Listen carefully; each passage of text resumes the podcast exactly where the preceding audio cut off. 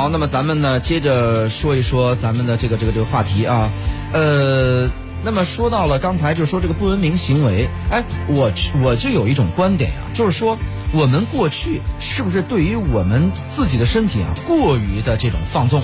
嗯，就是比如说我们经常说怎么舒坦怎么来，我在这一点儿会确确实说呀，就是南方人相比于北方来说，南方人嗯。生活更讲究一点儿。哎，哎，你到这个南方，我就经常见，包括他们也说，你看到南方我就见我们朋友啊，在上海，啊，在上海呢，哎呀，这个有腔调，这个这个我朋友他们就是家里边老人嘛，呃，就是咱呃咱们父母辈的那种，还有就是爷爷奶奶辈的那种，嗯。哎，出来以后夏天呀，出来以后穿的那种。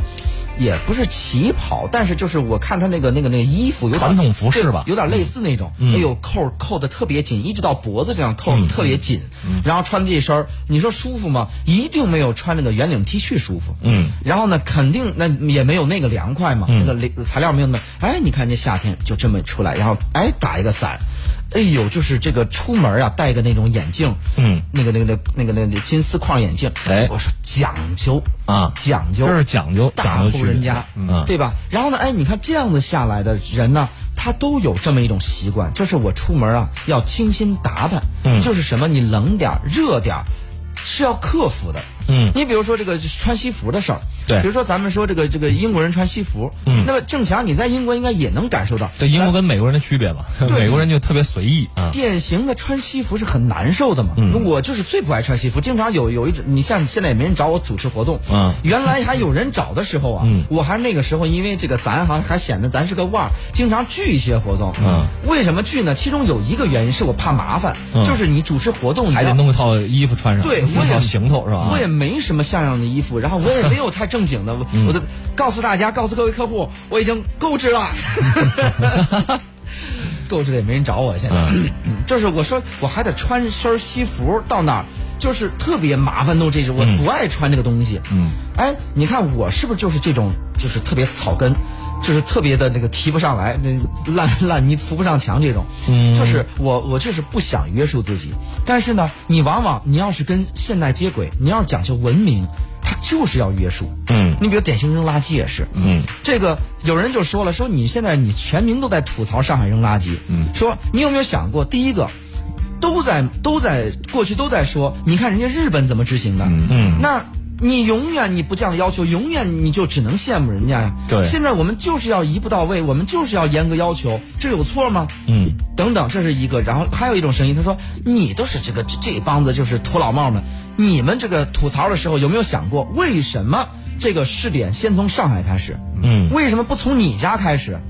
说明全民的这个素质就是人家上海能做到。我们认为这这这。”就是只有从上海才能开始，嗯。从你家你就你开始不了，你全民素质达不到那地步，等等这种，哎，是不是我们必须得克服一种观念，就是我们过去总想着，哎呀，舒坦就行，怎么自由怎么来，其实不是，嗯，反而哎嗯，其实是一种这个生活习惯的养成啊，这个跟文化传统有很多有很大的关系，对吧？就是以前这个我们说，如果是咱们的这个，比如说近现代，或者是稍微往前走一点，从民国时期开始吧，民国时期开始，嗯，没有经历那些我们叫文化中间的一些选择、选取或者筛选的过程当中，其实当时还是保留有很多这种传统的，对吧？呃，你是什么样的职业的人，你应该穿什么样的衣服，或者说你应该维持一个什么样的仪态，这些都是我们说呃曾经在我呃社会的生活习惯当中有过约束的。嗯，但这种约束呢，慢慢的其实是嗯也不是生活的这个环境的呃高低这个这个差别啊，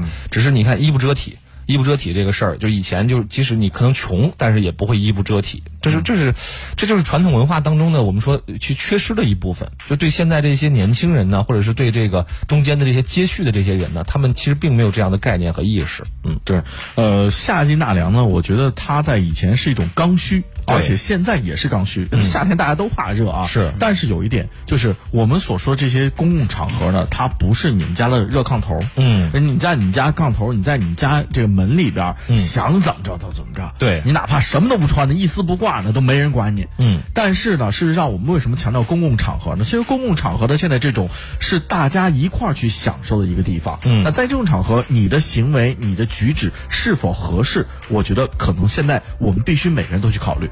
给大家举一个例子，以前呢，在我们大家这个以前，我记得我小时候那时候没有说什么地方要穿什么样的衣服，没有这样的规定，没有要求。后来呢，开始在有一些，比如说涉外酒店。嗯，和一些大饭店会要求上面会有一个行一行字一小行，衣着不整，衣着不整啊，不得入内啊，哎，不得入内。嗯，哎，开始有了，为什么呢？因为是一些涉外酒店，关乎着我们，咱们说大点，关乎着国体啊，见到外宾了，你说你这呃穿个凉鞋什么也不合适，对吧？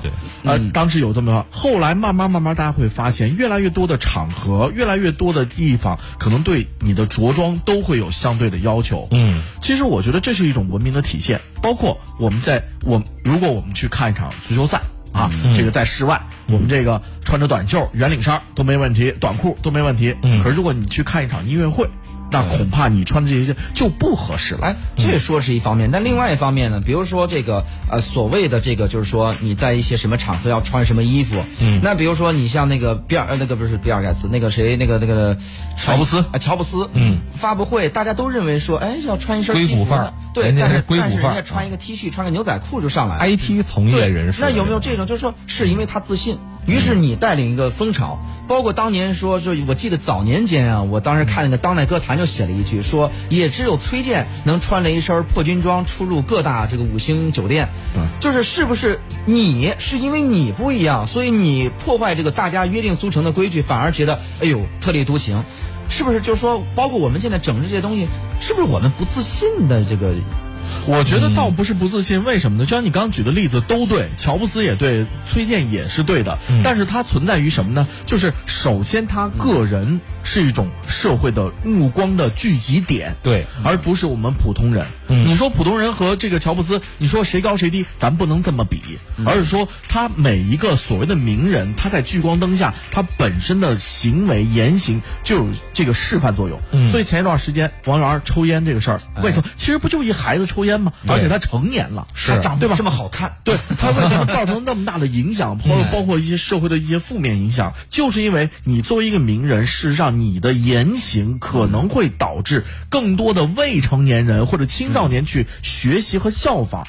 那你本身你的出名就附加了你，很简单，社会责任。一个人的能力有多大，你的责任就对对对。你知道现在啊，我就是咱也不知道有没有这个直接。依据啊，就是说，有的时候我看到有的中国人呢，就是这个对自己也真是不讲究。比如说，你霸着那座就不不不起来，你在公共场合大声喧哗，什么排队不加塞呃不加加塞儿等等这种各种我们能看到的这种就是任任性肆意而为。嗯，你想怎么着就怎么着，你想高声呼喊就高声呼喊，没有一点那种就是说约束的这种意识。哎，我突然有一种什么感觉，就是说有人原来提过一条，就是说这跟我们过去有一种。观念就有不是有习惯，小孩穿开裆裤有关。嗯，哎，你看他说穿开裆裤呢，就是意有什么呢？哎，就是意思着，就是你从小哎想这个这个排泄，随时就排泄，就认为只要我我不用约束我，我什么时候想怎么着就怎么着。于是有一种这个潜潜规则或者潜意识在这里边。于是等长大以后啊，你看我们一路上就是我热了我就哎不穿衣服，然后呢我什么我不高兴了我就大吼大大叫，我什么怎么着了我想坐这儿就坐这儿，什么你有票我也有票，我这站票我也得坐这儿，就等等。就是说，这个法就是当然，当然，你看咱们这么多年下来以后，突然城市化到了这个地步，包括我们的整个的这个国力到了这个地步以后，国际影响力越来越高，叫仓廪实而知礼节。嗯，哎，到了这个时候以后，是不是我们也要注意啊？开始改善我们自己了。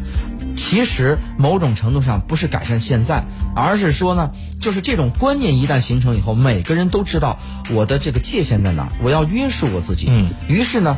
我们的下一代真正对他们来说产生重大的意义，就是他们从小可能这样的父母才能带出来这样的孩子。嗯，从小知道你你你不是说你想哭就随便哭，不是说你想怎么排泄就随便排泄。代际教育之间的一个影响。对，从小就知道我的成长环境啊，它是一直伴随着约束。嗯，而且我也觉得它其实是一个主线和就是你刚才说到说这不同场合当中的一个区别和约束哈。嗯，这种约束其实是我们的思维模式啊，我们思维模式其实是以自我为中心的。非常多的，跟美国人特别像啊。对对，我我就是以自我为中心，就我就是可能你在不在意别人的眼光，或者你在社会的公共生活当中，你扮演一个什么样的角色？你是一个主角光环加深的，你还是一个呃配合别人完成一个有秩序的呃社会这种活动的这么一个人？